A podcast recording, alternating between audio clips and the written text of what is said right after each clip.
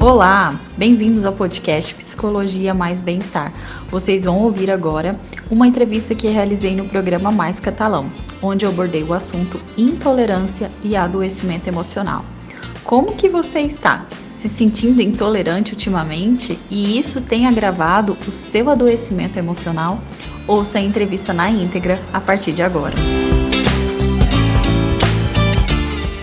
Toda quarta-feira nós falamos aqui no programa Mais Catalão sobre saúde mental com a Priscila Eduardo, que é psicóloga, nossa colunista de todas as quartas. E hoje a Priscila vai falar de um tema muito bacana, como sempre, que é a intolerância e o adoecimento emocional. Oi, Priscila, boa tarde, seja bem-vinda. Boa tarde, gente. Tudo bem por aí?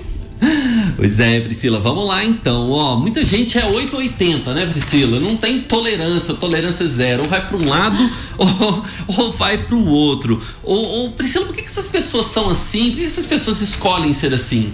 A gente escolheu um tema, né, Leandro, que a gente precisa refletir um pouquinho como que a gente se manifesta, como a gente se comporta com a relação com o outro.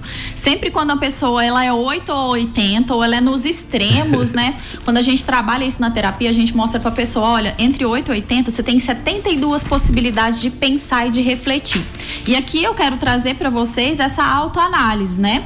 Diante de uma situação de conflito, em algum momento difícil da sua vida, em alguma situação delicada no relacionamento, tomada de decisão, como você está olhando as suas 72 possibilidades, como você está se comportando, como você analisa seus pensamentos diante de uma situação. Porque as pessoas normalmente fazem o que, Leandro? Julgam a sua intolerância com a intolerância do outro. Aí vira uma zona de guerra. E aqui é um processo de reflexão. Como que você tolera situações na sua vida? Porque as pessoas têm crenças, têm comportamentos, temperamentos, atitudes que faz aquela pessoa agir daquela forma. Mas como que você está sendo tolerante consigo. E aqui é o ponto que a gente vai conversar, Leandro. Olha só. Ô, Priscila, e eu te pergunto, você acha que as pessoas precisam ouvir mais? Esse é um, um dos caminhos? Falar menos, ouvir mais, Priscila? Se a gente compreendesse, né, um pouco a delicadeza que é ouvir o outro, Leandro, não necessariamente a gente está falando para a gente concordar com tudo, uhum. mas pensar que o outro tem uma postura diferente da nossa, uma visão, uma lente diferente da nossa, nossa, ele tem um ponto de vista que às vezes choca assim com os conflitos, com o caráter, com a moralidade. E às vezes a gente entra só nessa questão e não vê que essa pessoa, né, a gente precisa ouvir essa pessoa e a gente também precisa se ouvir como você pensa diante dessa situação, como você reage dessa, diante dessa situação. Porque a gente começa a trabalhar, trabalhar, Leandro, compreensão. Como que você compreende seus sentimentos e emoções. As pessoas estão mais né, é, ligadas nos seus sentimentos, acabam sendo agressivos, ríspidos, né, diante de uma situação de que às vezes, analisar e entender também o seu limite, Leandro. Principalmente, as pessoas precisam compreender quais são os seus limites diante de algumas situações. E entender que recuar não é perder a uhum. guerra, Leandro, né? Mas simplesmente falar: olha, nessa discussão aqui, eu compreendo o seu ponto de vista, posso não concordar, mas eu preciso também lidar comigo mesmo. É, e é preciso ter cuidado que tem aquelas pessoas que querem ter razão de tudo, querem saber tudo são as donas da verdade e aí isso afeta, né? A gente até falou sobre isso semana passada, os relacionamentos, né? Exatamente. Essa intolerância, é prejudicial nos relacionamentos interpessoais, né? Sim, porque quando as pessoas estão ou no trabalho ou no relacionamento afetivo, elas vão lidar com situações e divergências de pensamento. Então, quando uma pessoa, sabe aquela pessoa que é ríspida, tem um ponto sólido, não ouve, né, a opinião do outro. Fala, a gente fala que é um rodo compressor, né, Leandro? Passa e nem ouve a pessoa.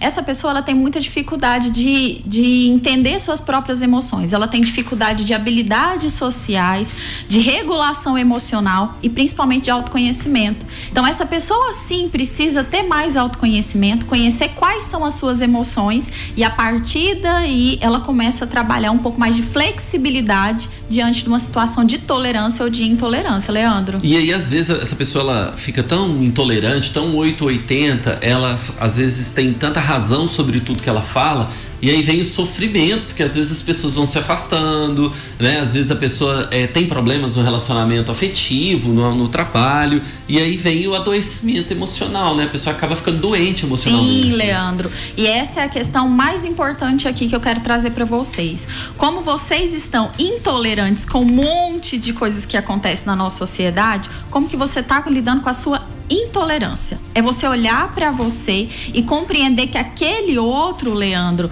ele também está sendo intolerante ele também está tendo dificuldade com as suas habilidades socioemocionais. E isso sim gera um adoecimento emocional, um sofrimento psíquico que pode desencadear vários fatores. Mas eu quero saber de vocês como que você está lidando com essas intolerâncias.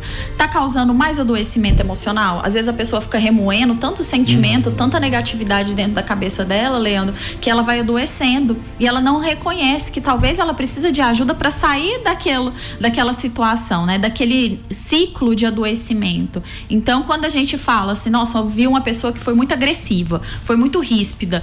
Sabe aquela pessoa que, que saiu de si, Leandro? A gente só vê a pontinha do iceberg. Uhum. Porque embaixo do iceberg ela precisa trabalhar autoconhecimento, compreensão, entendimento, intolerância. Então, tem muitas coisas aqui que as pessoas precisam se cuidar um pouquinho. É verdade. Essa questão da saúde emocional é muito importante. Buscar ajuda é um caminho, né? Conversar com as pessoas e principalmente também conversar com psicólogos. É, é o psicólogo tá aí para isso, né, Priscila? Para ajudar as pessoas, né? Sim, a psicoterapia é esse processo, né? Uhum. Da pessoa ressignificar as suas dores, compreender os seus traumas, entender que na sua vida, no seu histórico de vida, você tem coisinhas que você tem que trabalhar. Então, vocês podem entrar em contato comigo, viu, Leandro?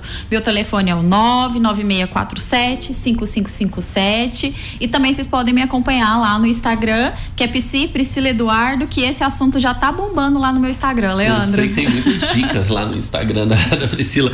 Psi, Priscila Eduardo, é isso, isso né? Isso mesmo, gente. Psi, Priscila Eduardo. Só repete o telefone pra gente, Priscila. 99647 5557. 99647 5557 é o contato da Priscila Eduardo. Priscila, mais uma vez, obrigado pela aula.